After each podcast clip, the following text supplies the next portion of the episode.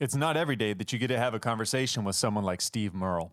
He's the president of Every Nation Churches, and back in the early 80s, he went on a missions trip that ended up establishing Victory Church in the Philippines, which is now over 100,000 people and has planted churches all over the world. He's the author of several books, including 100 Years From Now, Wiki Church, The Multiplication Challenge, and My First Three Attempts at Parenting. He's been an incredible leader and mentor and influence even on my life, and it's a real honor to be able to sit down with him and chat about his story and his journey in ministry and leadership. Steve Murrell, welcome to the podcast. Do you prefer Steve, El Presidente, Your Honor? Is what, uh, what are you most comfortable with? Uh, Mr. Murrell.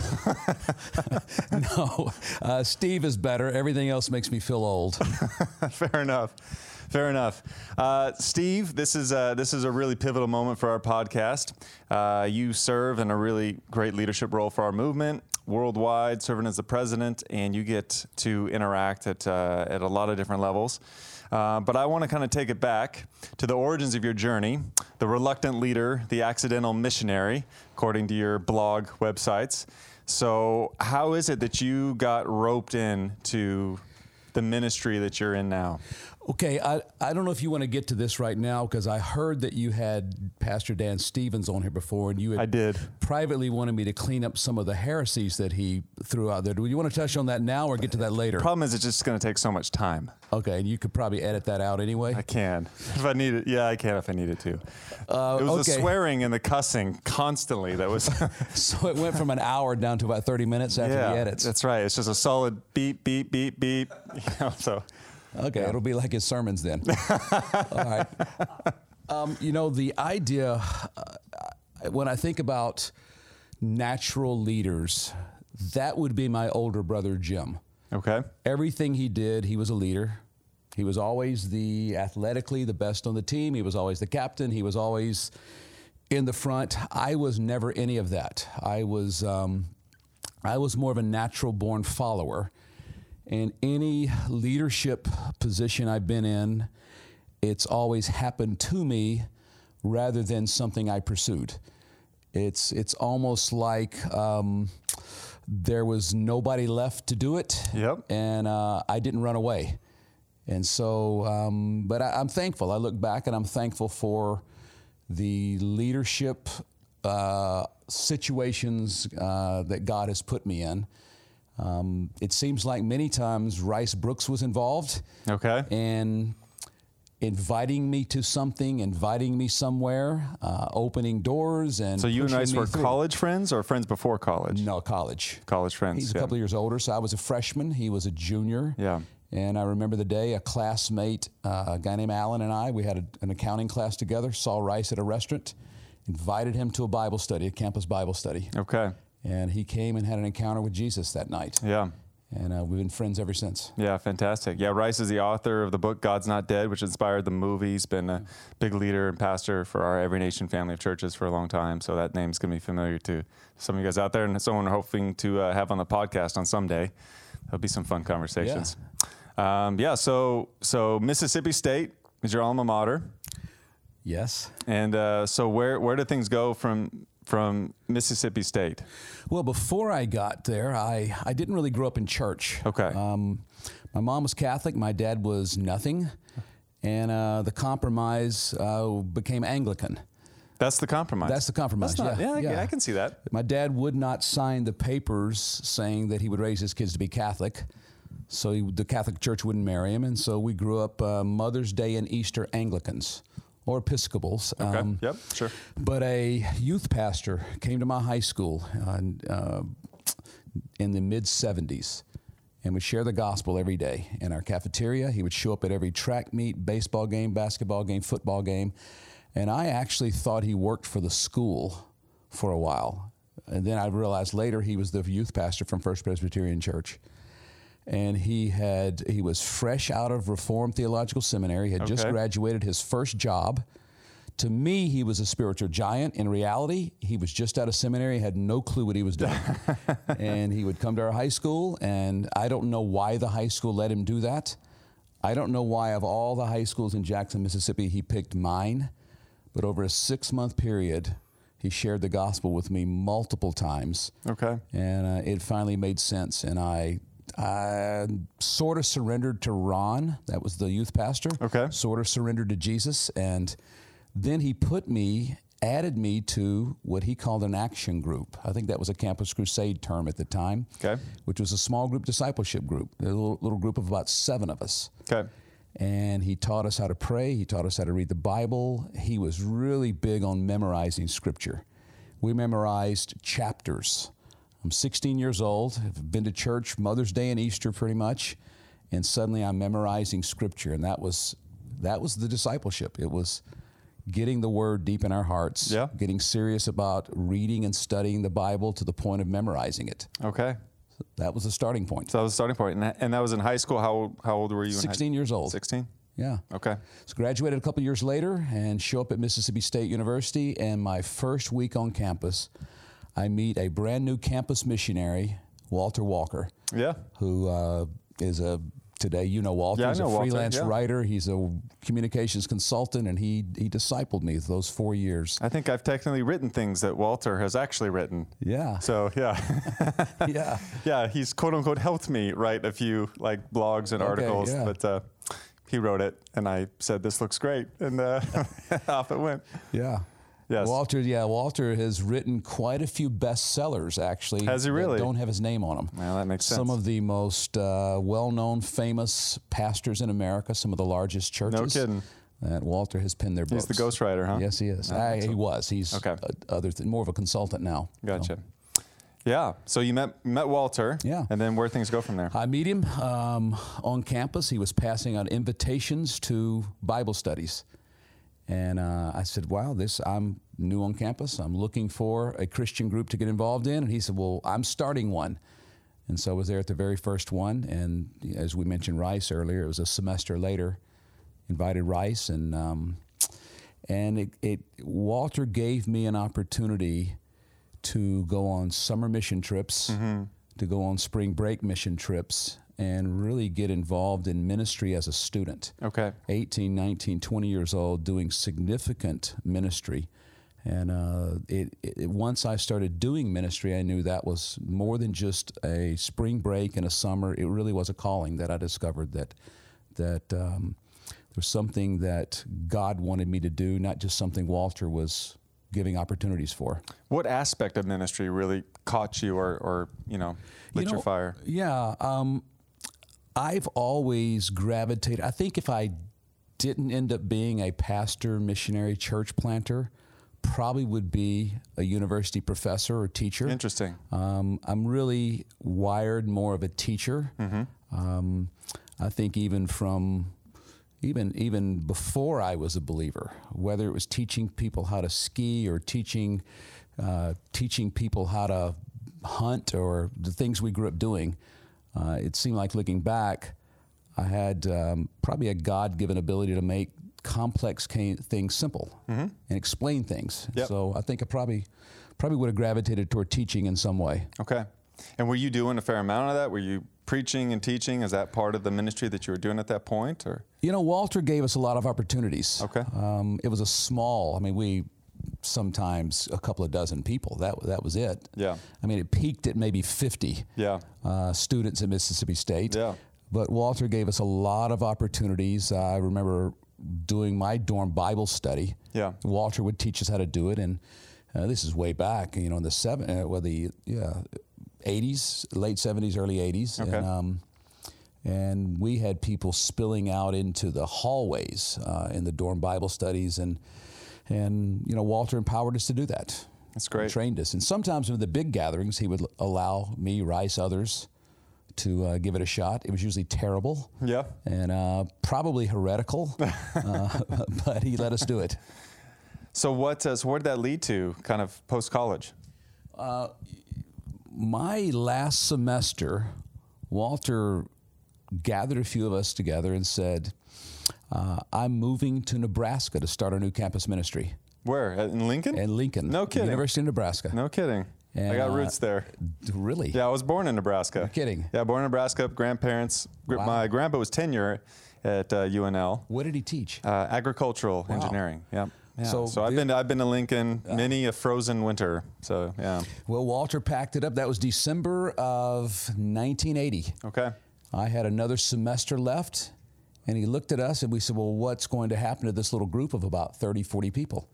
And he looked and he said, Steve, you're in charge now. And it was interesting. He didn't ask me if I wanted to do it, he didn't ask me to pray about it, he didn't ask me if I felt called. He just said, I'm leaving to start a new one, and uh, you're in charge.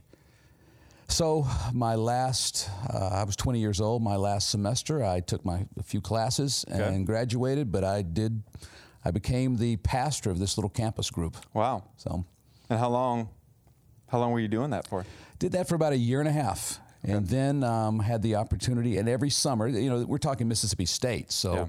We're, we're talking about a campus of about 15,000 students in a town, Starkville, Mississippi, that had about 15,000 people. So in the summertime, stores would close, restaurants would close, the Right. students were gone, and basically the town shut down. Yeah. Now, Corvallis would be a megacity compared to Starkville. Yeah, not that much bigger. Yeah. Yeah, but yeah, yeah. Well, when I moved there, I think it was around thirty thousand. Okay. Was the city, and I think the campus was around yeah twelve or fifteen thousand. So pretty, you know, relatively comparable. Yeah, and so what else are you going to do? You're a campus missionary, and so summer everyone's gone, restaurants are closed, and so you go on summer missions. Yeah. So every summer we would go on a mission trip somewhere, which was great. Come back and meet the students in the fall. But um, 1984, I went on one of those summer mission trips, and uh, after a week or two there in Manila, it was obvious I wasn't supposed to leave. So And why was it so obvious you weren't supposed to leave from know, it's, Manila? it- it's it's hard to say, except I'm not a one of those word from God kind of people Mm-hmm. where God speaks and God said and Yep. that kind of thing. But from the day we landed, so I'm leaving a town of 15,000 plus another 15,000 students, and I'm Yep. going to a city of 15 million and looking at the people on the buses, I for one, I had never seen poverty like that. We're talking 1984, Manila, Philippines. It was it was political upheaval. There were riots in the streets. In many of our evangelistic moments, there were tear gas canisters thrown several Really? times where people were shot. The military actually fired into the crowds, and and uh, we were down there preaching with megaphones in the middle of that. But there was something happened in me looking at the crowds, and it reminds me of of Jesus looking at crowds, and it says his heart was moved with compassion. And then miracles started happening um, Yeah. with Jesus. But with me, I looked on crowds, and I'm, you know, my dad's from West Texas, and I was raised with the West Texas adage that men don't cry. I mean, you know, I'm five, six years old, fall down bleeding. My dad would look at me and say, "Hey, men don't cry." I mean, Yeah. okay, I'm five, I'm a man, I'm not going to cry. But so I'm not a real teary kind of person. But when I got to the Philippines and saw the crowd, something changed in my heart, Really? and my eyes started sweating quite regularly. Yeah, allergy season kicked up for you. And Yeah, we don't cry, but our eyes sweat Yeah, occasionally. okay. So I had sweaty eyes a lot, and it was God doing something in my heart, compassion for the people. And um, I looked around, and, I, and, and it was um, partially the poverty, partially the crowds, Yeah. partially the spiritual hunger that people had, and I basically couldn't leave. Uh, Describe the spiritual hunger. I mean, what was? Mean, obviously, it was something was working. It was effective. There was responses happening. What was what was that atmosphere like? You know, it's interesting, Seth, because in those days, um, economically, the Philippines was called the sick man of Asia. Okay. It was, it was, uh, the economy was in shambles. 15 years prior, it was one of the strongest economies in all of Asia. And now it's a place of poverty. And 1984, when we got there, for the first six or seven years we were there, the poverty was horrible, and churches were growing. Uh, it was one of some of the fastest church growth in at that time in the world. Um, later on, the economy stabilized, and church growth stopped. Now, our church didn't. Our church grew slowly in the days of poverty when the rest of the churches were exploding. When church growth kind of flatlined in the Philippines, late 80s through the mid 90s, our church took off. Our church growth patterns have always been the opposite of whatever was going on in the nation Okay. with the rest of the churches. I don't know why. Um, but this will be the 34th year anniversary of our church uh, this year, and there's never been one year when we didn't grow numerically larger than the previous year for 34 years. Uh, there's never been one year when we didn't baptize more people than the previous year. Um, and so we've had continuous growth, incremental growth for 17 to 20 years that has gone from incremental to quite substantial growth uh, after that. Um, but it's kind of the spiritual hunger you ask about. I think many times when a nation's in turmoil, riots in the streets, that type of thing, Yeah. the poverty, people are crying out to God. When the church growth nationwide stopped or flatlined, it really had to do with the economic boom that hit. And that's kind of where the Philippines is now. It's one of the strongest economies in Asia. And uh, we're not seeing the rapid growth across the board like we used to. Um, so there's something about uh, when people have nothing else crying out to God. Yeah. So what was what was those kind of early couple weeks like? So you're on this mission trip. Did you know anything about the Philippines before you went on this trip? I mean, is that something that you ever thought about before, prayed about before?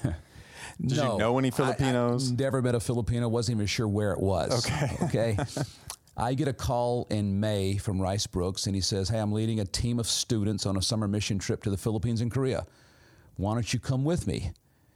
And I said, "Rice, when are you leaving?" It was three weeks. Uh, so not much advance warning. Yeah. And I said, I didn't pray about it. I didn't have a word from God. I just said, well, okay.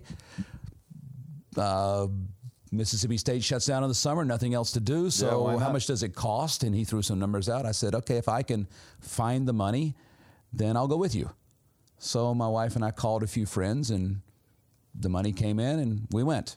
We had to go get a passport first, and Yeah, and uh, so we went. Um, it was a it was a last minute afterthought, but it wasn't long after landing that something just radically changed in my soul Yeah. Uh, where I, you know, you may hear people say that who've who've lived a life overseas. I, I, I couldn't go back. I couldn't leave. Yeah. Um, my heart changed. So give us an idea of the scale in terms of you're landed, you're preaching, uh, you're you know you're proclaiming the gospel, people are responding. Um, like how many people are coming, hearing, or responding? I mean, how quickly at that point are you seeing things take effect? Uh, I mean, a lot of times you hear you know missionary stories where it takes years and years. You know, they spend a lot of time and energy before anyone will even get pay them attention. Uh, but I guess how quickly did this does this thing grow? Uh, well, we had we had planned. Um, in, Manila's a huge city, as I said, but there's one area called the University Belt. Okay. Where there are a couple of hundred thousand university students within a few mile radius, and their campuses on every corner. Uh, it's a very, um, in that time, a very gang infested, dangerous part of the city, a very dirty part of the city. It would be in America, we would talk about inner city Okay. type of area. Uh, the advanced team that went in looked around the city and thought there are no churches in this part of the city. So, hey, let's go here. And they thought this is where all the students are. Let's go here. Yeah. Um, Little did they know there was a good reason there was no church. right? there were a lot of churches that tried to go there. They never lasted. In the time that we've been there, uh, oh, I don't know, maybe a dozen churches have started and, and died Mm-hmm. in that area because the turnover of students, that nobody stays. Yeah. Um, they go there, they get their education, then they go somewhere else to work, another Mm-hmm. part of the city. Um, but that was, we started in one of the poorest areas of the city and then reached the rest of the city from there. We did it backwards. Yeah, that is very backwards. Yeah, and we had many well-meaning pastors in the city, uh, American missionaries in the city, warning us, "Don't go there. Why would you? Yeah. Why would you start there?" Of course, we were naive and and young and dumb, and Yeah. hey, there's no other churches, no competition. This looks Yeah, like a great spot. Yeah, you would just naturally think you go reach the place where the resources are. Once you've recessed, you know, reached that place, resources are now available, you know, through giving and so forth. Now you can leverage those resources to go reach the place that are under resourced. Yeah. But you don't think about it going the other Yeah, way. we did it exactly opposite. right. So our offerings in those days were very heavy. They were all coins. Okay. Uh, there was, uh, you know, every now and then a piece of paper was put in there. It's Yeah. like cash. Look at this, and and uh, it was really a um, it was really a walk of faith. And Yeah. again, we didn't. I was a very untrained, ill-prepared missionary. I didn't ever see myself as a missionary. Actually, I thought of myself as a Right. church planter. okay. But we didn't do foreign funding. We decided from day one, everything we do will be locally funded. I don't know why I decided that. I'm glad I did. Uh, we even had, now I was supported as a missionary. Uh, I say supported, it was in the early days, it was, it's a stretch to call what I did support. But many times teams would come for the first 10 years and they would see our Filipino staff. They would feel sorry for them because of poverty, and Americans would say, I want to sponsor a Filipino pastor. And for some reason, I would always say no. Um, we're going to build the type of church that is self supportive. We're not going to be dependent on my friends from America.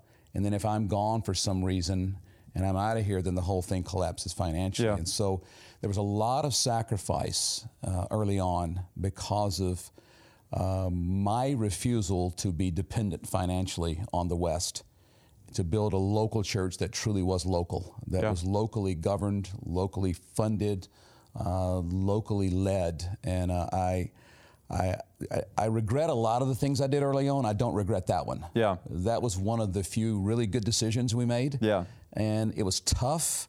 Now, if someone wanted to buy us a new sound system, a one-time deal, Sure, I would right. take it. Yeah, but I would not story. allow uh, the cash flow to come from abroad. We just Yeah. wouldn't do it. Um, I remember we have uh, really good family friends who are now missionaries in Cambodia. Actually, you know them, Yeah. uh, mutual friends of ours.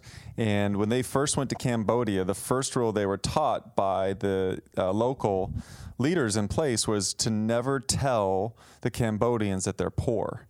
Never tell them they're poor. Yeah. And so anytime they would gather as a church or there was, uh, they would take an offering, um, they would request an offering from them the same way you would anywhere else in the world, no matter what the resources were. And offerings would be small or a chicken or, you know, half a chicken or something like that. But it created a mindset in them that, that gave them dignity and empowered them to see that whatever they had, they could use it for God's glory. It didn't matter how much they had. And it allowed the church to get off the ground instead of being dependent upon outside resources and b- making them entitled or feeling like they're less than somehow. Um, it, uh, it's a hard thing to do, I would think, on the front end. yeah. Uh, but it's, it's really powerful in terms of its long term impact. And, and I think our it as a pastor, it it forced me to teach what the Bible teaches about generosity and Yeah. giving, and our people learned to give rather than receive from abroad. Yeah. It also taught our early Filipino leaders not to go to their missionary resource person to get money. It taught them to go to God, and they learned how to get on their knees and fast and pray and and cry out to God for provision and see um, provision miracles. And early on, also, right from the beginning, when we were poor as a church, um, in really one of the poorest areas of the city, uh, with a bunch of students, uh, we started giving to missions right from day one. We also started giving. We found a ministry that was feeding street children, and we partnered with them and started giving money. And knowing that we need to give to missions and we need to give to the poor. Yeah. And you- think, well, wait a minute, everybody in the church was poor, but we found people Yeah. poor. Right. And there's always someone who's in a deeper level of poverty. Right. And so those two things marked us from day one that we're going to be a church that gives to missions and we're going to be a church that gives to help the poor. Yeah. Uh, even if we are a mission field and even if we're poor ourselves, we're still going to do that. And that, I think to this day, 34 years later, that's still a part of the fabric of, Yeah. of who we are as a church in, Manila. It's an important mentality. It's important. I've been around a lot of churches who um, they fall into that trap of, of receiving outside resources and almost get addicted to it, right? And so they always convinced if we just had 10 more thousand, if we just had this level of support coming in, then we could get to the next thing, not realizing from the get go of trusting God, providing, utilizing what God has provided instead of depending on what He hasn't. Um, to really make things go over the long haul, I think is really important. Yeah, and one of the things we talked about early on is that the we wanted to build into people, and when we think about a discipleship perspective of making disciples, that God's way of funding was through tithes and offerings and sacrifice. And so we I found myself preaching about sacrifice fairly often. It was not a it was not a taboo topic for us. Yeah. It was just a part of it was a part of the gospel. It was a part of Uh, it's hard to read the book of Acts without running into Sure. sacrifice, persecution, imprisonment, almost every chapter. Uh, I mean, next time you read Acts, and notice all of that. It, it so it was just part of the normal Christian life um, that we grew up with. There, it, it wasn't like okay, something bad's happening to me, and why has God forsaken me? There wasn't that mentality because because we're struggling this month. It was Right. just. Um, it was just part of life and then you you trust god through it and you cling to god and you you find god in the midst of of the suffering and the lack and you trust him to provide and um, sometimes he did and other times we just sacrificed Yeah. so it was one or the other either you get your provision or you sacrifice it was just Yeah. I'm interested in uh, some of your, or like one of your favorite stories out of this early time. Like who's obviously coming to Jesus, you know, who's giving their lives to Christ. Uh, what's uh, what comes to your mind in terms of one of your favorite stories that's happening in those early days? You know, in the early days, we would have a lot of prayer meetings, and in those days in the Philippines, Philippines Filipinos go to more movies per capita than anybody in the world. Is that right? It's a movie-going culture, and a lot of times they're small homes, not air-conditioned homes, and so people go to the movie theater. The movies are cheap, and they're sitting in air conditioning and and the entertainment. So. Um, we would go and pray for the people on the movie billboards. So we would pray for actors and actresses, and then there were also political things happening constantly, and whoever was in the news, we would pray for. And it was interesting that um, it was 10, 15 years later, a movie star gets saved who was on those posters that we prayed for in the early days.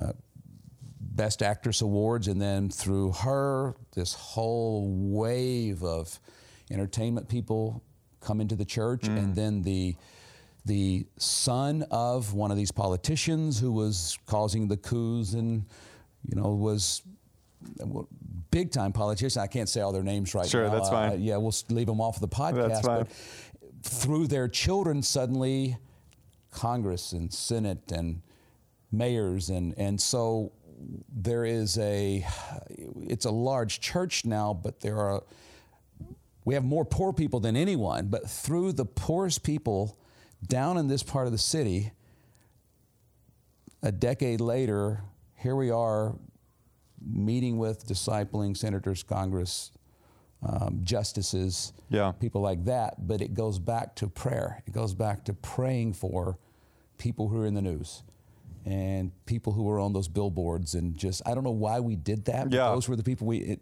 I would- that would the never have occurred to me. I don't know why it occurred to us. Were- Yeah. The billboards were just in your face, and so let's pray for those people right there. and uh, it, it, we look back and go, we've actually are discipling not just a few, but dozens of those people Yeah. that we prayed for early on. Yeah.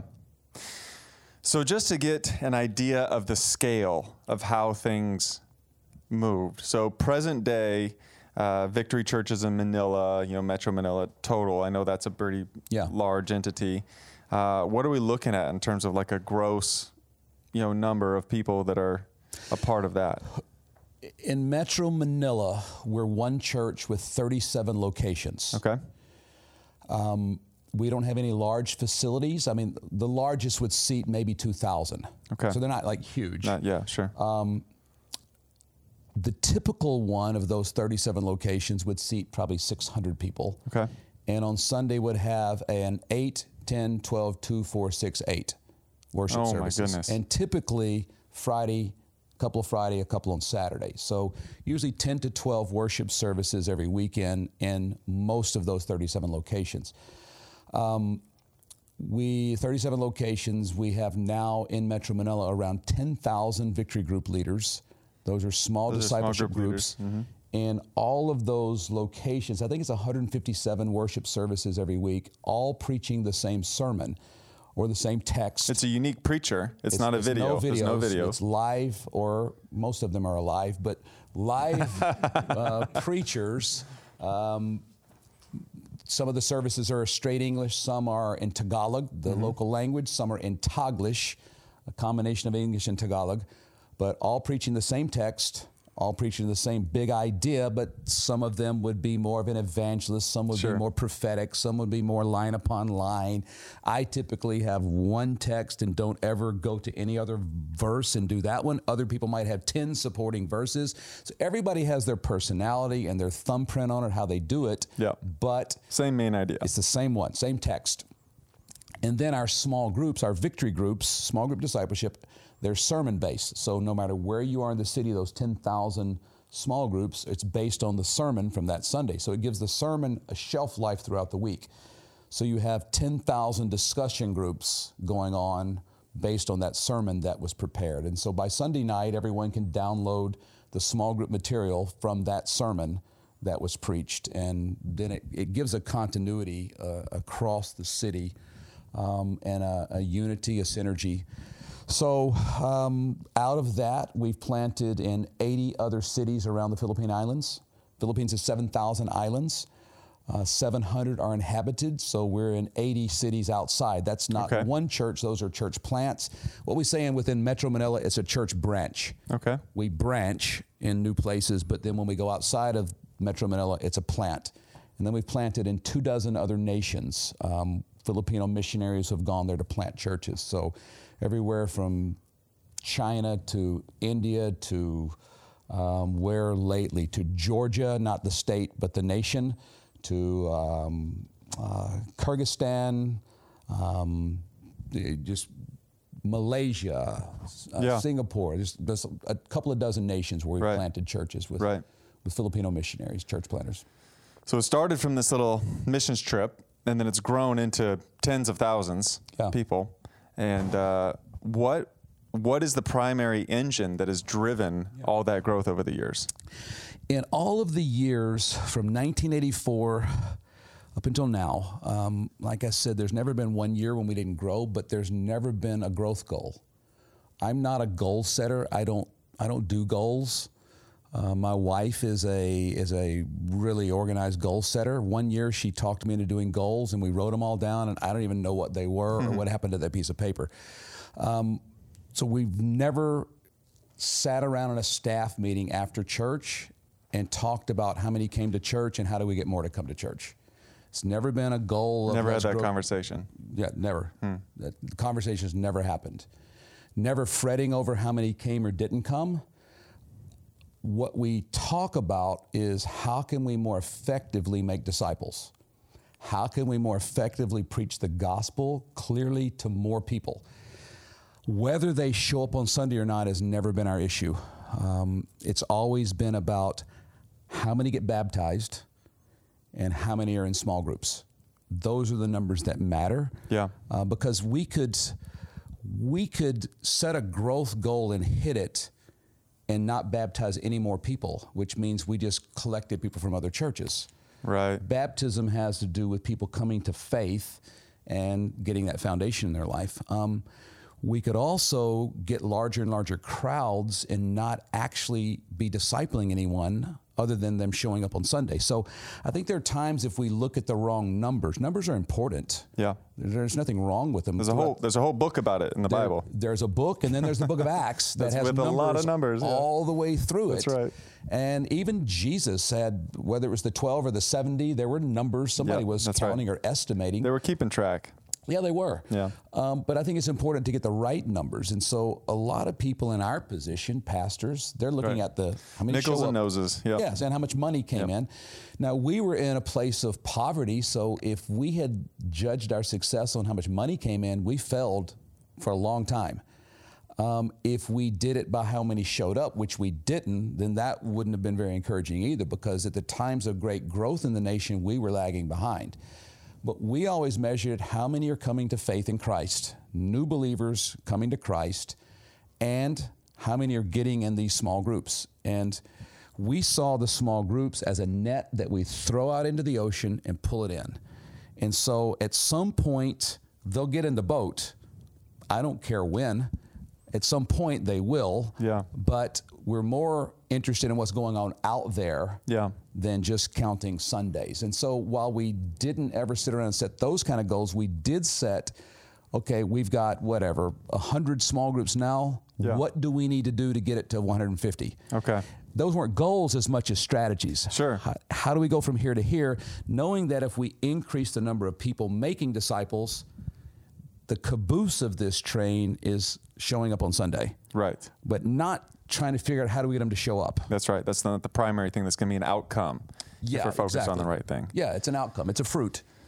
So there's been a big hubbub um, where I'm from. It seems to have swept for a lot of Western Christianity, America, you know, UK, Western, so forth, of this whole missional movement and the idea of you know the American church, which is you know kind of if you build it, they will come.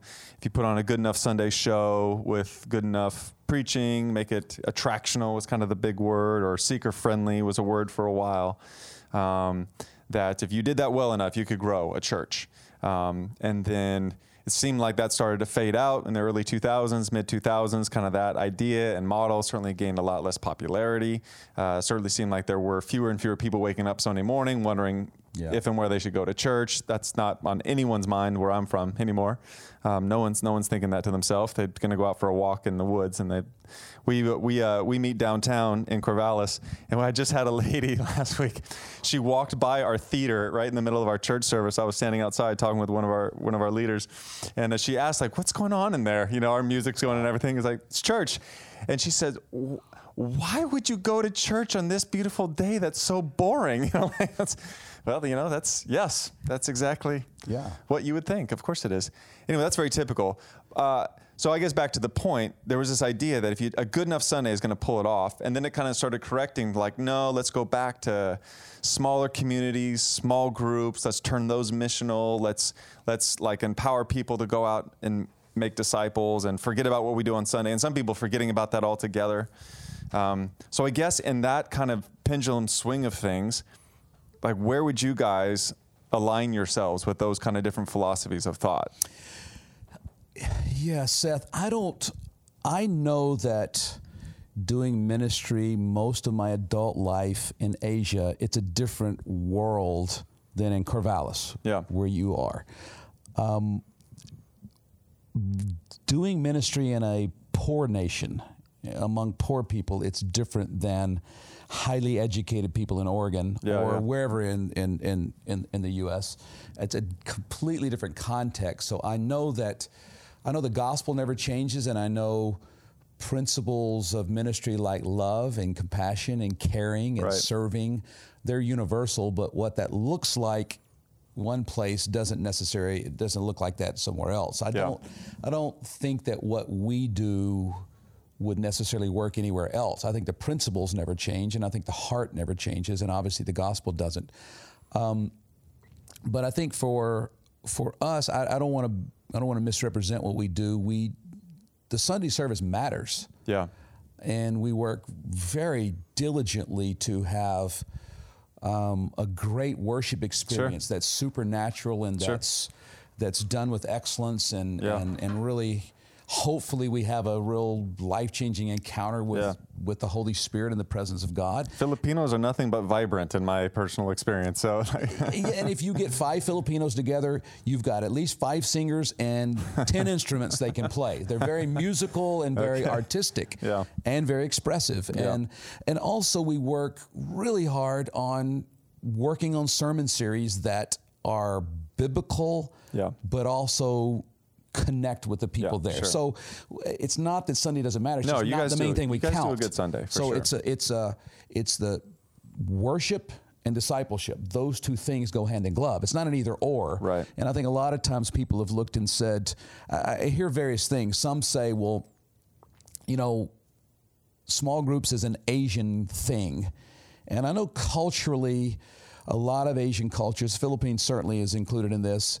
A lot of Asians are driven toward being a part of something, whereas Western Americans are driven more toward standing out Ah, and making it on our own, especially out on the West Coast. That's those were the For- the heritage sure. of of that pioneer type of uh, thing. Having said that, there are certainly is a blending and mixing of cultures like never before in America. And so, a lot of uh, where you live in, in, in Oregon, there's a, there's a lot of Asian there, and There I, yeah. um, a lot of the Latino cultures are very communal as well, and so I, I don't think it's just as simple as going, well, small groups don't work in America, because I think there's an America besides the one I grew up in Yeah. that is ever growing. But again, uh, it's not just small groups because it's possible and common to do small groups and not really make disciples. Absolutely. And it's possible to make disciples and never do small groups. I just found that making disciples can be more effective in a multiplication sense when we do it together. Um, I could disciple five people one a day throughout the week, or I could put them all in one group, and then I could do five groups that week. And Yeah. I can actually leverage my time by doing it in small groups much better. And in the small group discipleship setting, it's not just me discipling them, they're actually discipling one another Yeah. and it becomes a give and take, and, a, and the relational anchors are very important. So, Well, tell us some of your keys to small group discipleship because you guys have obviously not just hit um, additional growth. You guys have actually hit multiplication growth over the years to get where you're at. I mean, this is it's a pretty phenomenal story, and even regardless, whatever, if we just want to describe the Philippines as just the perfect place to do ministry, which nowhere is, but I just though it's it's just too easy to dismiss to say oh because it happened in the Philippines. Well it's the Philippines and you know what I mean? I just I don't want to just dismiss that because I think it's still a radical and significant thing that's happened there. So I would I would love to know. Americans love to dismiss that. We always love to say that would never work in my context. So that that's that works there but it wouldn't work here. And that seems to come out of a lot more of just the insecurities of leaders fears of leaders than anything else I guess in my opinion and, and I think they're right in one sense that what we do won't work. We're in a developing world that's a mega city. Yeah. Most people don't have automobiles. The traffic is it's usually one of the five worst in the world when you look at the worst traffic. When we first started shifting from one on one discipleship in 1989 to small group discipleship, um, we sent teams from our church to Korea to study the small group phenomena Okay. there. And they came back, and I was one of those, and we said, uh, nothing we see here is going to work for us. really This is not, but we caught the spirit of prayer. Those people pray. And the, the conclusion was, if you pray like that, it doesn't matter what your Ah. So form that was is. the secret sauce that you like- found. It's like, Yeah. wow. Uh, the prayer will work, but not the way they do it. So we went to Singapore. There was a big thing happening in Singapore in the early early '90s about small groups and churches that. Um, well, it doesn't matter all the names and all that, but there, there was this explosion. We went and studied Singapore, and yet that's a wealthy society. It's Yeah. uh, highly educated. It wasn't anything like the culture we were working in. Almost everybody lives in high rises. That's not our case. I do. I live in a high rise, but most people don't. And so Singaporeans had one child. Most of the Filipinos had five. And so it hmm. was a totally different world. But we looked and said, that won't work here. And we went to Bogota, Colombia. And the big phenomena there, some people listening would be aware of that, was the big place where God was moving. And again, we said, what they're doing won't work. But we caught the team we sent to Bogota to study. And our point is, we studied what was happening in other places Yeah. because we didn't take the posture, what's going on won't work for us. We went and studied. we got to find something that will something out of that that and, will and we work. got a piece from all of them. Yeah. We, we got a piece from Singapore, this idea of the organizational structure that was important. Hmm. We got the prayer from the Koreans. And we, when we went to Bogota, we were more organized than what we saw there. But they had this thing, they called an encounter. Now, we don't do it what, what they do. That's what became our victory weekend, but we realized we needed a clearinghouse up front for foundations and the way those guys had compassion for the lost. The team we sent to Bogota, when they came back to download to us what they learned, they couldn't finish the sentence without crying. really It was a compassion for the lost. And it, it was really strange because um, some of you, your listeners, would know Ferdie Cabiling, the running pastor, and Dennis Sy, some of our pastors in the Philippines, and went. They would try to explain what they experienced in Bogota, and they would start sobbing. These weren't crying kind of Yeah, people. right.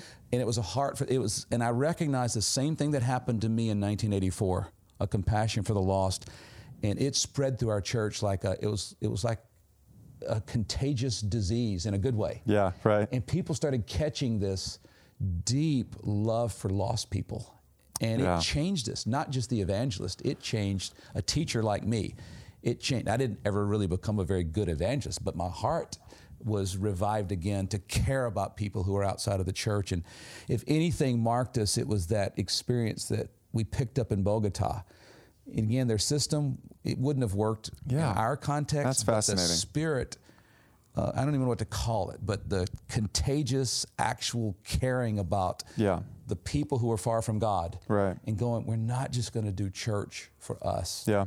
We need to some way, somehow do church for those. Yeah. And then we actually started changing some of the ways we did church. We didn't become kind of the American seeker friendly. Yeah. But we definitely changed the way we preached so that it was more clearly presenting the gospel Yeah. versus I'm not sure what we were doing before, but Yeah. Clarity isn't dilution. That's there's a big difference between those two things. that's that's a good way to say it. yeah. So I think we learned a lot. I, I, it's probably more impartation that we got from some of the places where we went and studied. And uh, one of the things that really helped us was actually from San Diego.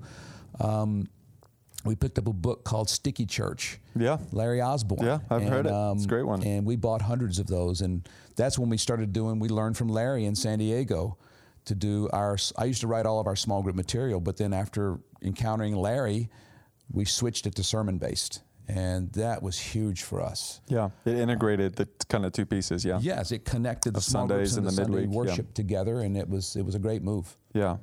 I, what I love about this, I think it takes a lot of maturity. I, I, I think a lot of pastors either fall into this pit or at least tempted to fall into the pit that every time you see a new model or a new leader that's doing something that looks dynamic, you want to just copy and paste it into what you're doing. And this is classic with the whole conference mentality, right? You go to a conference, you get exposed to all these ideas and leaders, and you just immediately want to start implementing all these new tricks and, and ideas that you think are going to get you to the next level or double your church in the next nine months or whatever you think it is. But it takes a, it seems to me to take a real patience and maturity to distill down. There's obviously something working here and here and here. And rather than just trying to become them, try to distill out of them uh, the, the weight of value, right? Like whatever that fruit of the Spirit looks like or whatever that piece is that I can implement as opposed to just chasing after strategic.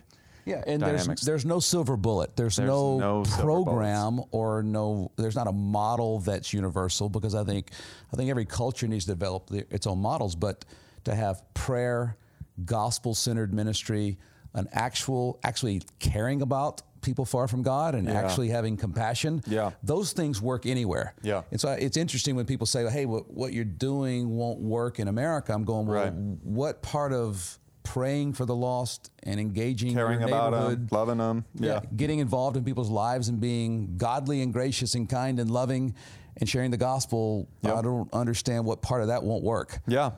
Yeah, absolutely.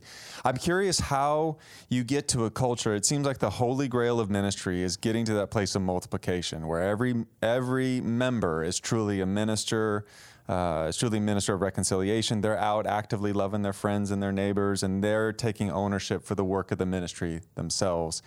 What is it that you guys did to help instill that kind of culture? Because that's where you got to. I mean, you guys didn't, you weren't staff heavy.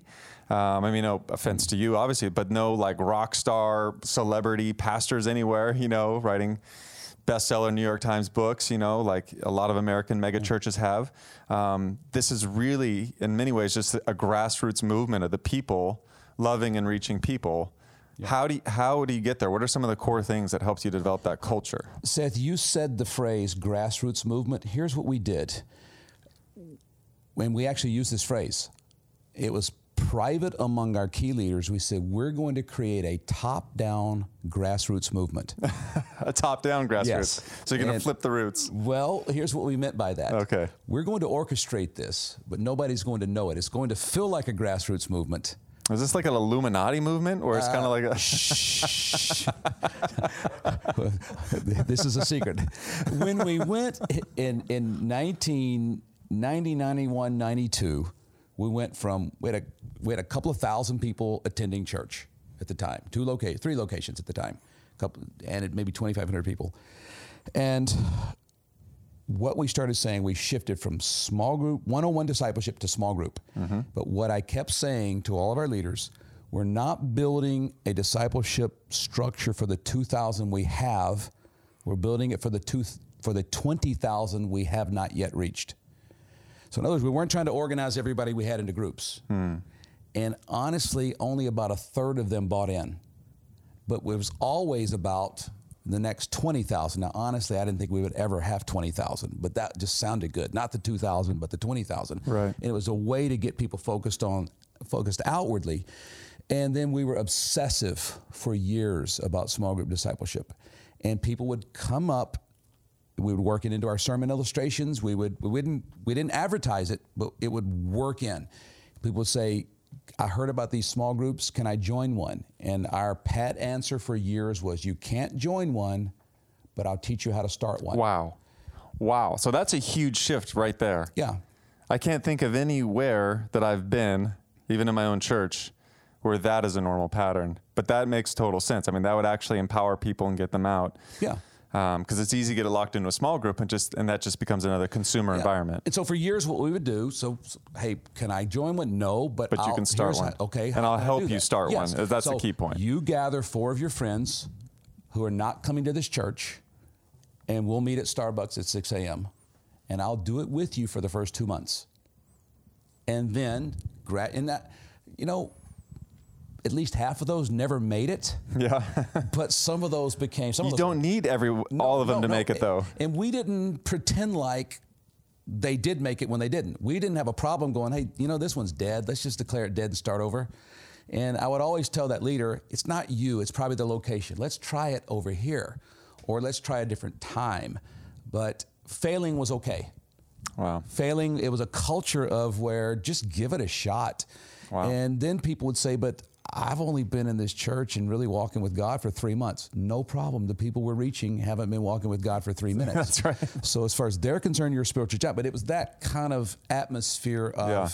a very empowering and a very laser focused on discipleship. And it sounds like even the spiritual growth track itself is based on the way you're loving people outside of yourself versus what it seems to get caught up a lot in is internal, uh, knowledge based, kind of internal reflection, which is all good and probably necessary for the process.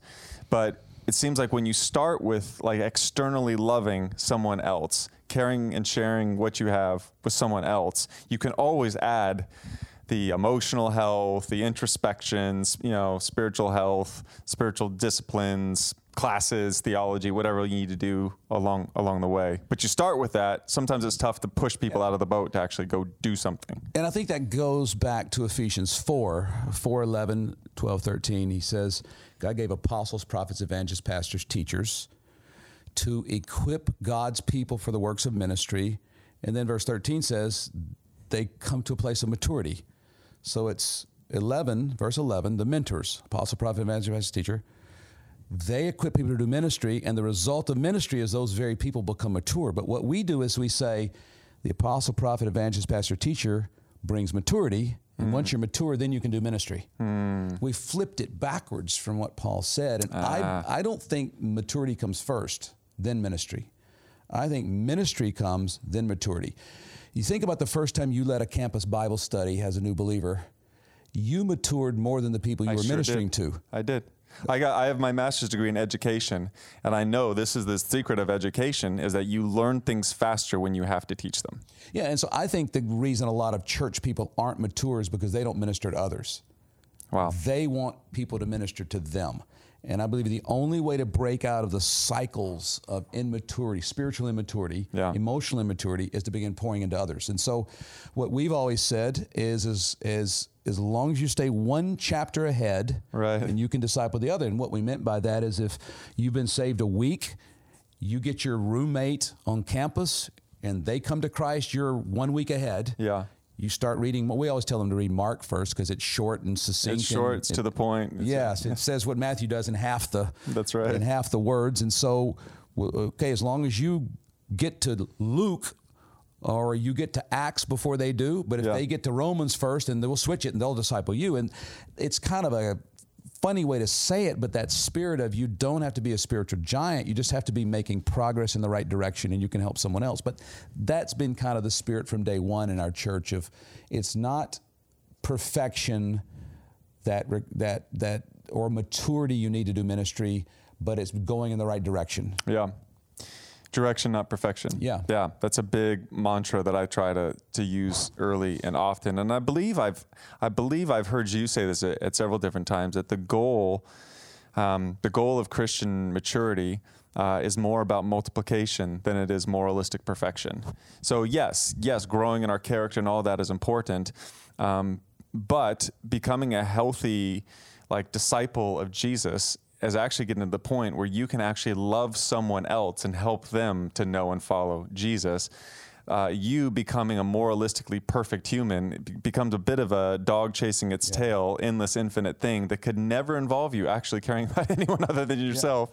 Yeah. yeah. If that's all you ever focus on. Yeah, and if we had, and again, I think our goal you brought up earlier about missional, and I think um, I think missional requires that we think outside of the church and we care about our communities and we care about our neighbors and we care yep. about our campus and and we actually really love and with the love of Christ we're concerned about what's going on out there. And so then we've got to come up with a strategy of what do we do? We yeah. can have a heart that cares, but if we don't then have a strategy, right, then we don't really accomplish anything. Yeah. And that's where you need someone who's a little bit further than just one chapter ahead, yeah. right? And you do need yeah. leaders to actually cooperate across multiple yeah. different levels.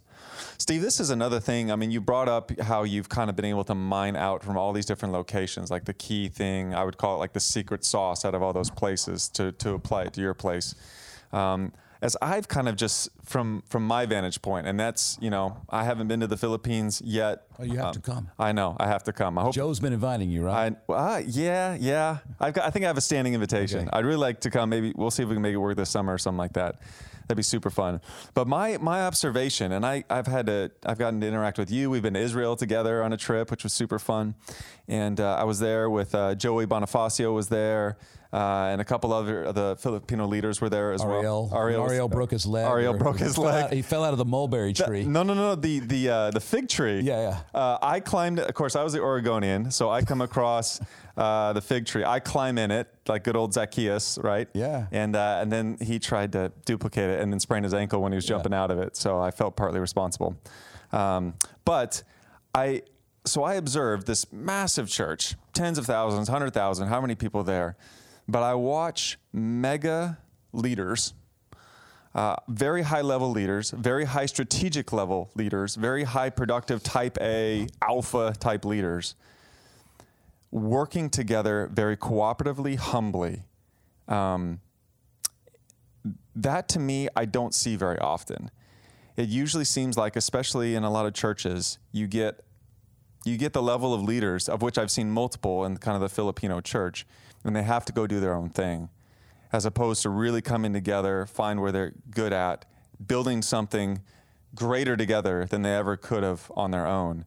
Uh, that seems really, really rare. And every time I've ever come across a significantly large, whether it's an organization or a church, there has to be more than just one really talented person. There has to be some kind of a team that, that's functioning well. I'm just really curious. It seems to me that's a bit of the secret sauce that I observe.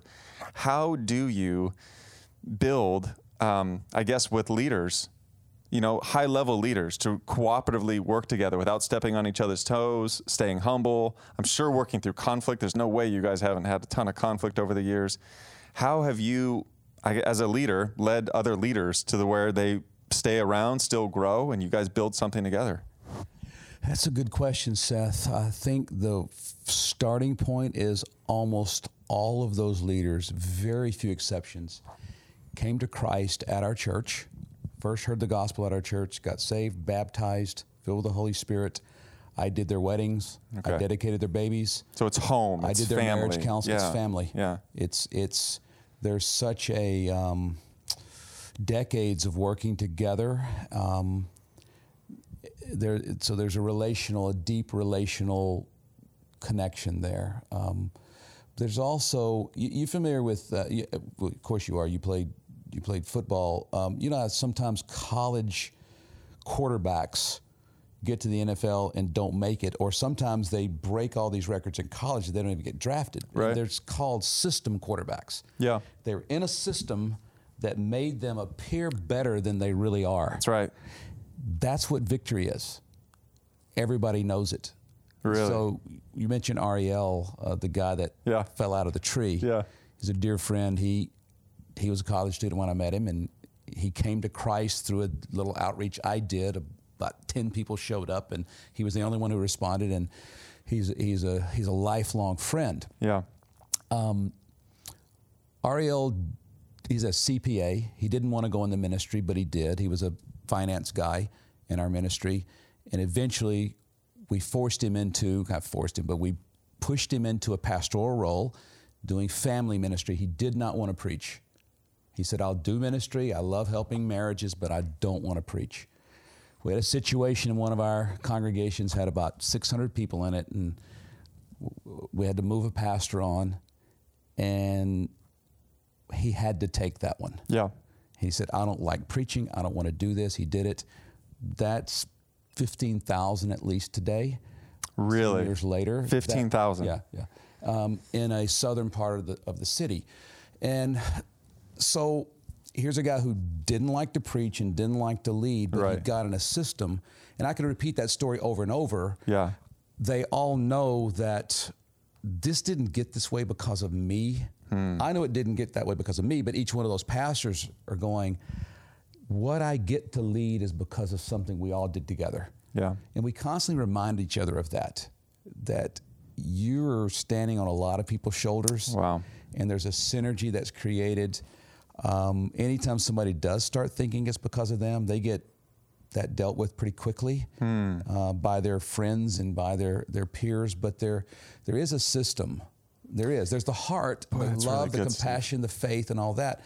But there is a system. It very clearly is. I don't know that that system could be exported because again, we're a 34 year old church in a city of 20 million. Um, so to take that and drop it in Midland, Texas, in a smaller, different culture, but the principles don't ever change. Yeah. Um, but I do think the system's important because sometimes we get, let's just have a right heart and let's be loving people and, and all, but if we don't have some level of organization, Yeah. then we don't get a whole lot done. You guys obviously need a significant amount, but the heart of humility. I wonder if, what do you think about church planting? Church planting is something we're both favorable Yeah. towards. Uh, I've helped plant two church, two churches in the last couple of years. I, I mean, I haven't gone personally, but sending out Yeah. pastors and trying to help them with that. Um, I wonder if there's a danger in church planting of, be, you know, feeling like the self-made pastor in a sense. I planted this. I started this. There's no acknowledgement or awareness of anyone else's shoulders that you're standing on when you do something like that. If you almost lose that sense of reverence, Yeah. you know, of, and humility in the whole thing. Well, you know, I was in Portland with Simon, who planted Right. out of your church, and he was the opposite of that. Right. because he's introducing me to everyone you sent there, Right. And the people that Right, you discipled and all of of his Corvallis, leaders, and yeah. he was he was exactly what we want. Yes. people who see they're a part of something larger and they had their opportunity because of, and I think that's healthy. I think the independence is not healthy at all. Yeah. I know, I mean, there's a lot of people that have even, you know, I've just seen, I've been around a lot of church planters, and not all of them are deeply connected into family Yeah. and are really doing it on their own. And I watch them struggle for it. Um, And I just, I just wonder, I wonder about that. Sometimes I, I, uh, I get concerned that, you know, the American ego of the entrepreneur has just taken Yeah. a new form spiritually in the, in the church planter at times. Yeah, and the there's an entrepreneur spirit required. There is. Yet, gosh, that by itself isn't. There's a redeemed and an unredeemed aspect yeah, of that. yeah, that's a good way to put it. You know, you um, you ask about maybe the secret or the at the core of what what has helped us. Um, you mentioned Joey Bonifacio. We were um, he was my next door neighbor for 12 years and dear friend. Um, I'll see him in a couple of weeks in Singapore, but. We both ministered at a large church in Brisbane, Australia. It's, it's a Pentecostal church outside of our movement, but the pastor has become a friend over the years. And um, that church was running at the time about 7,000 people. Great church. Their music goes all over the world. And uh, they had just under 70 full time staff with a church of 7,000. And he felt understaffed, which maybe, maybe he was. Uh, 7,000, about 70 staff, full time staff. And at that time, Joey was leading one of our congregations in Manila that ran about 7,000 people. and Joey had 19 full time Oh staff. my goodness. and so when I talked to my friend Mark in Australia about that, he just folded it up right there and got his key staff and said, We're coming to Manila. I need to see how this is done. Well, how is it possible that we have the same number of people yeah. and we have 70 staff and feel understaffed, and you have 19 staff, Yeah. and we didn't feel understaffed at all? Yeah. in that congregation Joey was leading. And, and that gets back to part of the heart of this is most of that staff, those were admin people. And as we, we don't pay people to do ministry.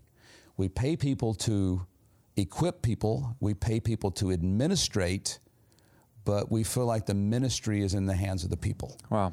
And so it's a it's a it's an idea of of um, mobilizing back to Ephesians 4, 11, 12, 13. Our, my job is to not do all the ministry. My job is to equip and empower people to do ministry. Yeah. Can they do it as effectively as I can? Some yes, most no. But, But that's not all the of them together Yeah. are a lot more effective That's right. than me. That's right. Yeah. You have to have a pretty small church to be more effective than the, than your actual body of people Yeah, definitely. that you have. Steve, you uh, you've obviously traveled all over the world, serve and, and help lead in so many different contexts, and you have, I think, through that probably such a unique perspective. I'm interested if you, I mean, what is it that you would say to the American church or to American Christians or pastors, kind of listening, kind of based on your experience that you've been on around the world? What is it that you, is there a message that you feel like kind of American Christianity? Needs to hear either something of encouragement or something even maybe a little bit more corrective based on what you're seeing of the gospel and what it's what's happening what's what God's doing around the world. Seth, I think on the encouraging side, there's hardly anywhere I go in the world that uh, is not impacted in a positive way by American missions. really? You don't hear about that much these days Yeah, I, I foreign missions are, are have really fallen off the yeah, and, and conversation some of it was radar a generation ago, but yet. Um, more recently, I was just in Spain at our Every Nation Church in Madrid, and I see actually our missionary there is a Filipino married to an Austrian. Nice. But there were Americans on the team, and then the churches in the city. Now Madrid's a tough place. Um, hardly any churches in the whole country, more than 100 people. But but yet the impact of American missions, and we go to Africa and all over Asia, whether I'm in Indonesia, Singapore, Cambodia. We were just talking about missionary American mm-hmm. missionaries in Cambodia. So I see a lot of great things now some of the missionaries have done their work and left, and now there are locals running everything, and that's a great thing. But still, it goes back to mission sending, mission money, mission investment. Yeah. And a lot of it you can look back and nitpick and go, well, this was a bit colonial here, and this was. Sure, those uh, methods that There's weren't- yeah. always that, but yet the gospel still took root. Yeah. And it's, it's God makes a lot of straight lines with crooked sticks yeah a- abs- and with bad strategies and Yeah. terrible training. Because I look back at what I did the first decade in the Philippines as an ignorant, untrained American, and it, it's embarrassing a lot of what I did. But the gospel overcame my own terrible leadership decisions and my lack of training and my bad attitude often and just my Americanism clashing into a culture that I should have been respecting, but I wasn't because I didn't understand it. Uh, you know, there's a, but yet it still worked because of the gospel. So that's one I think um, I appreciate the American church uh, that historically has cared about the world. Um, whether it's been perfect in the way it's done mission or not, it's it did it. Yeah. That's what mattered. Yeah. It does bother me a bit that there's a backing off of missions and defining missions totally locally. Mm-hmm. Yeah. I think the pendulum swung from yeah missions was out there and now Yeah. we're saying missions is here. I agree with that 100%. let's just say both I both say it's both. Yes, it's Acts 1 8. It's the Holy Spirit empowers us to reach our Jerusalem, our Judea, Samaria, and the ends of the earth. It's Yeah. not multiple choice, it's all of the above. yeah right Um, and so I, I love that about the American church. The American church is generous. I know most pastors probably don't think their church is generous, but overall, the American church has done a lot of good with money and has been overall generous. And I wish the church and the rest of the world would be as generous as the American church has. Um, having said all that, I think having lived overseas so much and having white kids who grew up in a brown world in Asia, Yeah. um, the idea of monoethnic communities. Now, where you live, it might be a monoethnic world. Um, there's not as much diversity It's maybe close. in other places, Yeah. but for people who grew up in my son's generation, of course, they did have a unique upbringing being Americans in, in the Philippines, but the idea of being in an all-white church just wouldn't work for them. Hmm. It just wouldn't. And and there's That'd be weird for them. yeah, it would. Hmm. It, it wouldn't make sense. When my oldest son went to, uh, he, they're, they're all tennis players, and when he was being recruited to play tennis at Lipscomb University, Yeah, in Nashville. Nashville, which hmm. is a Church of Christ school, and Church of Christ is pretty white. Mm-hmm. And I'm calling him from Manila, going, "How did the campus tour? What did you think about the coach?" He goes, "Dad, love the coach. Facilities, great." He goes, "But it's all white." He goes- then here's what he said. He goes, "I don't know if I'll fit in." Uh, going, okay, this is a white kid. he's like going- Filipino at heart. Yeah. yeah, he's going, I don't know if I'll fit in. Uh, and then my, so he ended up going there. He played at Lipscomb. And then my youngest son went to Belmont. And the reason he gave is right down the street from Lipscomb in, in, in Nashville. He said, he said, Dad, because the, actually he liked the coach there, but he said, he said, the Lipscomb team is all white Americans. And the Belmont team was mostly Latinos, No kidding. Brazilians and South Americans. He was the only white kid on the team and he felt more comfortable. he felt more comfortable there and uh, fitting in. Uh, But anyway, I think that's one is the diversity. I think the younger generation, not just my kids who grew up overseas, I think there's a desire for diversity. Um, And so you'd like to see more of those integrated church communities that are actually ref- reflecting the diversity of their Yes. cities and communities at large. Yeah, absolutely. I, I, I think that's important. Um, not just in America, but anywhere. But I think here in America, that's important, especially with the way our. I think that's a chance for the church in America to be a witness Yeah. in a culture that seems to be getting increasingly more divided Yes. and polarized ethnically and every other way. But to have the church be the opposite of that, I think would be a great thing. Yeah. And, I, and I think in our world, in every nation, most of our churches are giving it their best shot. Some are more effective than others, maybe because of the communities they're in. But I think it's the heart of all of them. I think that's I think that's you know I think that's a relatively modest statement. I've never encountered churches on the scale of every nation churches in North America of how much diversity they represent. I mean, I'm always sometimes I'm taken aback because you just take it for granted. You know, it's just you walk into a church and you see the mix of you know white, black, Latino, Asian, and it's just yeah, Yeah. this is just this is just the way a lot of our churches are. Um, but I there I don't go to many other churches at Yeah. all like that. It's, Well, in December, I was in one of our churches here in Orlando. We're in Orlando now having this conversation, and actually in Lake Mary, north of Orlando. Uh, Pastor Shadi Solomon, Yeah. who's Egyptian, uh, married to an American, and it's amazing. His church, you could not tell what it was. It's about a fourth African American, a fourth Caucasian, a fourth Latino, and a fourth Asian, with an Egyptian pastor, with an Egyptian pastor. and it's growing. An Egyptian pastor who is a loudly self-proclaimed African American. yes, yes, yes, who was born in Africa, in Cairo. Uh, But it's a, you can't. Is it is it a black church? Is it a white church? Is it an Asian church? What, what is this? It was such a beautiful mix that um, it's a, it's kind of a sign and a wonder where it is. Yeah, yeah, yeah. I think that's fantastic. I, I, I really hope the church does go in that direction more and more. Um, in in the diversity that your kids were raised in, what uh, I mean, what are some of the values that you see, especially your your son's generation? What are the values that you see that you saw get get embedded in them because of the diversity they were around? Gosh, you'd probably be good to ask them that. I'm I'm not sure, except that it was part of it growing up as minorities in a brown world. Yeah, that's a whole nother fascinating conversation. also growing up surrounded by poverty. Yeah, Now, I didn't grow up around poverty. Yeah. I, I my dad had his own business, and I was playing golf at the country club, and we were skiing at the lake, and we had a lake house and horses and the whole. I, I didn't grow up around poverty, and I think that's one reason.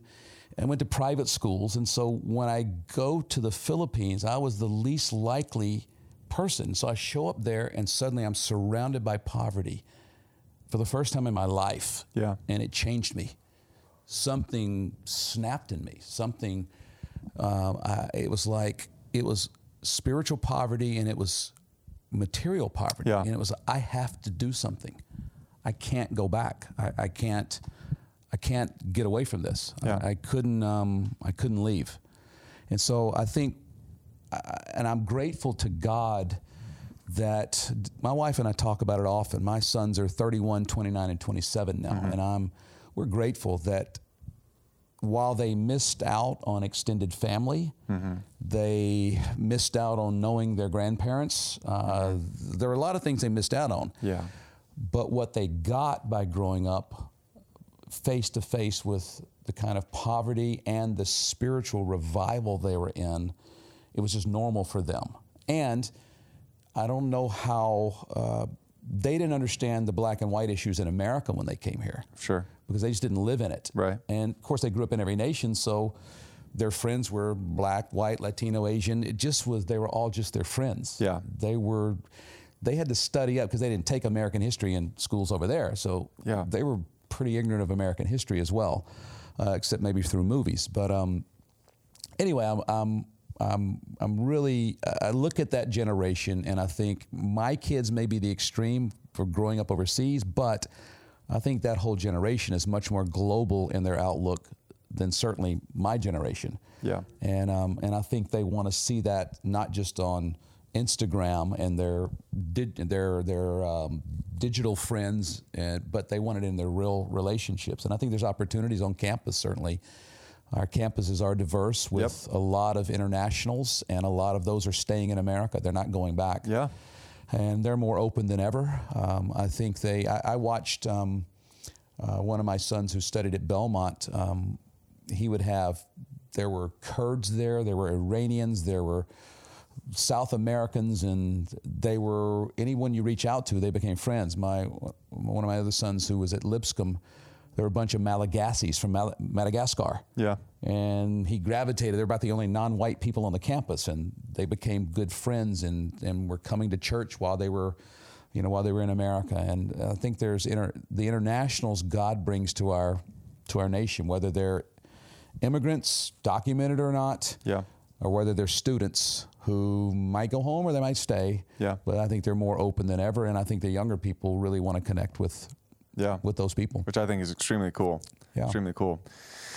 Steve, uh, before we let you go, I'm wondering if you kind of have a, a final thought. If you were to give a word to um, to leaders out there listening, uh, Christian leaders in particular, I mean, what uh, what is the word that you like that you would want to leave with them? Word of encouragement, or kind of from where you're at in your life and perspective of where you're kind of looking back on your life and ministry and what, what would you say to leaders who are listening here? Well, to give you a, a future to look forward to, I think uh, the grandfather gig is the best I've ever done. Nice. Uh, that's something to live for. That's, That's right.